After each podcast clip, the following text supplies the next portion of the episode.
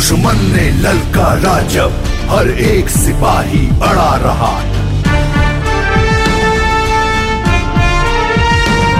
ना रुके कदम ना बुझा हौसला देश का झंडा खड़ा रहा वीरों की इस गाथा को करता है देश नमन Red FM presents Guts and Glory Salute 71, celebrating the brave hearts of 1971 war. बीच का कोई रास्ता नहीं होता। एक सिपाही इसलिए युद्ध नहीं करता कि उसके सामने जो है, उससे उसको नफरत है। वो इसलिए युद्ध करता है कि उसके पीछे जो है, उससे उसको बेइंतहा प्रेम है। जिसने भी ये कहा है ना कि everything's fair in love and war गलत कहा है। क्योंकि अक्सर ऐसा होता नहीं है। प्रेम और युद्ध एक ही सिक्के के दो पहलू हैं और दोनों ही जगह बात इंसान की नहीं, अस्तित्व की होती है। और जहाँ पूरा एक देश का अस्तित्व दांव पर हो तो फिर तो युद्ध होना स्वाभाविक है। 1971 के बांग्लादेश लिबरेशन वॉर की नींव भी यही थी। दिसंबर का महीना वैसे तो सुहाना होता है, पर 1971 की दिसंबर घने बादल ले आई थी युद्ध के। 1970 के जनरल इलेक्शंस के बाद अवामी लीग को बांग्लादेश में सरकार बनाने नहीं दिया गया, रूलिंग पाकिस्तानी अथॉरिटीज द्वारा। और उनके नेता शेख मुजीबुर रहमान को गिरफ़्तार कर वेस्ट पाकिस्तान भेजा गया। बहुत से बांग्लादेशियों ने मिलकर फिर मुक्ति वाहिनी, उनका अपना आर्मी सेटअप बनाया और इंडियन आर्मी की मदद से शुरू हुई ऑफिशियली लड़ाई 3 दिसंबर 1971 को। इंडियन आर्मी ने ground support, better intelligence and advance warfare technique से पाकिस्तान आर्मी को घुस कर मारा और तेरह दिनों में यह युद्ध समाप्त कर बांग्लादेश को उनका नया सूरज दे दिया। ये लड़ाई ज़मीन, पानी, आकाश तीनों स्तरों पर लड़ी गई, जिसमें करीब तिरानवे हज़ार पाकिस्तानी सैनिकों को बंदी बनाया गया और हज़ारों मारे गए। हमारे 600 ऑफिसर्स और सिपाहियों को गैलेंट्री अवार्ड्स दिए गए, जिनमें चार परमवीर चक्र, छिहत्तर महावीर चक्र और 513 वीर चक्र थे। एल्बर्ट एक्का से लेकर देवेंद्र सिंह अहलावत, अर्जुन खेत्रपाल से लेकर होशियार सिंह दिल बहादुर छेत्री से लेकर बबरू भान यादव विवेन पार्कर से लेकर चित्तौड़ विनु ऐसे ना जाने कितने वीर थे जिन्होंने 1971 के इस वॉर में अपने गट से इंडिया को ग्लोरी दी इनमें से कुछ की बात और कुछ से बात गट्स एंड ग्लोरी में सुनते रहेंगे आप रेड एफएम पे Red FM Guts and Glory Salute 71, celebrating the brave hearts of 1971 war. Guts and glory में आज कर्नल चंद्रपाल सिंह से सुनते हैं 1971 के बांग्लादेश लिबरेशन वॉर की बात और उनका role.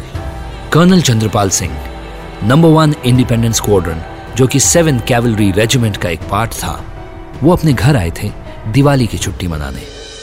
मई 71 में ये वॉर के क्लाउड जो थे, ये गैदर होने शुरू हो गए थे। क्योंकि ये बांग्लादेश के जो रेफ्यूजी थे, वो काफ़ी इधर आ गए थे and Pakistan was not ready to take any action on that one so जहाँ तक आर्मी सर्कल थे, उनको मालूम था कि कुछ ना कुछ होगा।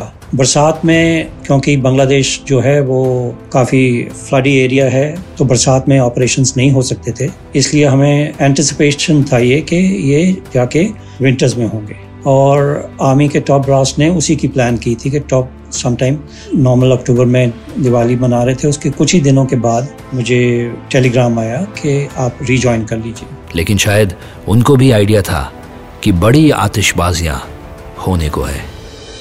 मेरी यूनिट जो थी वो एक सेवन्थ कैवरी का एक स्क्वाडन था independent squadron one armed independent squadron उसके बाद ट्रेनिंग वगैरह जो हमारी हुई नई टैंक्स थी पी टी सेवेंटी सिक्स ये एम्फीबियस टैंक हैं। पानी में भी चल सकती हैं क्योंकि ईस्टर्न सेक्टर में उसी की ज़रूरत थी। बट इनकी ड्रॉबैक जो था इनकी जो आर्मर जो थी वो बहुत पतली थी।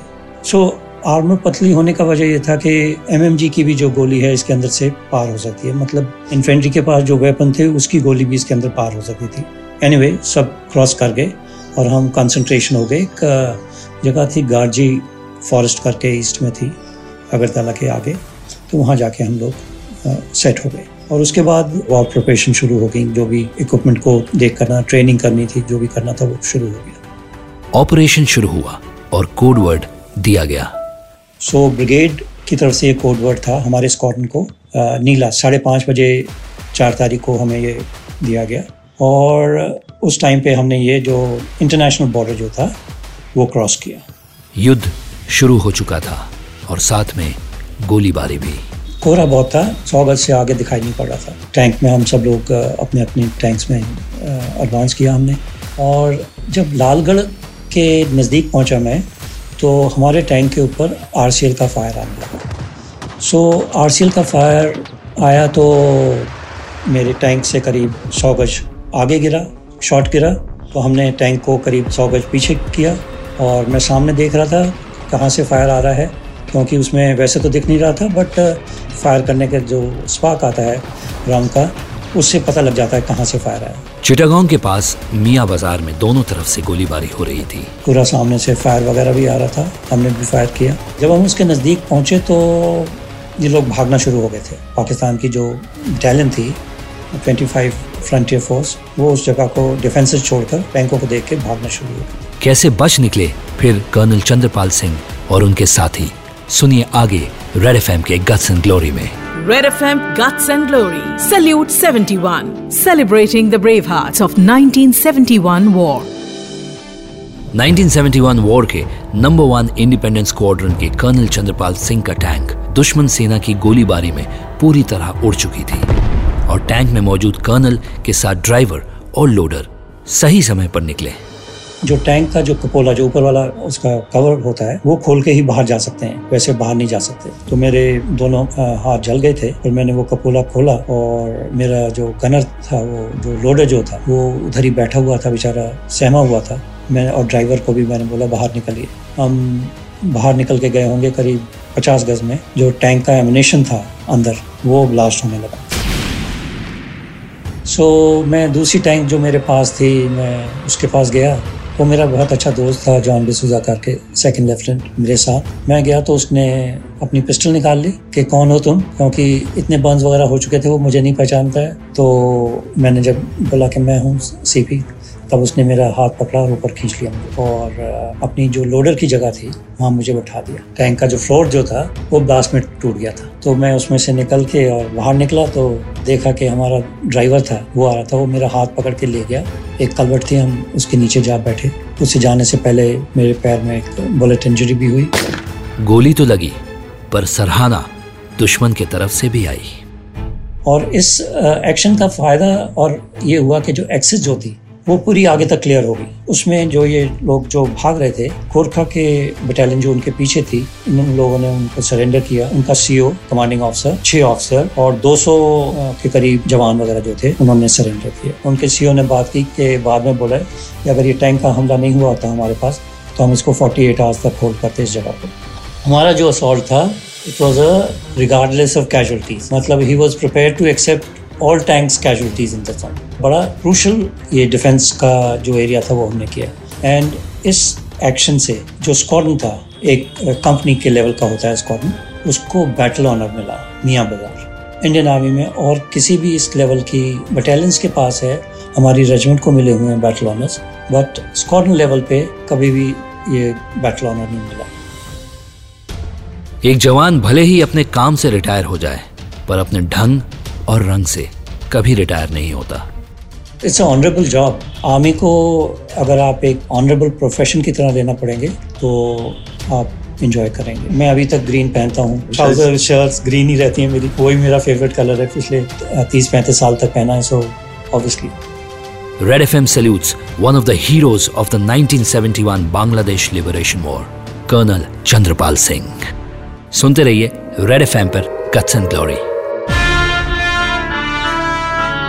Red FM Guts and Glory. Salute 71. Celebrating the brave hearts of 1971 war.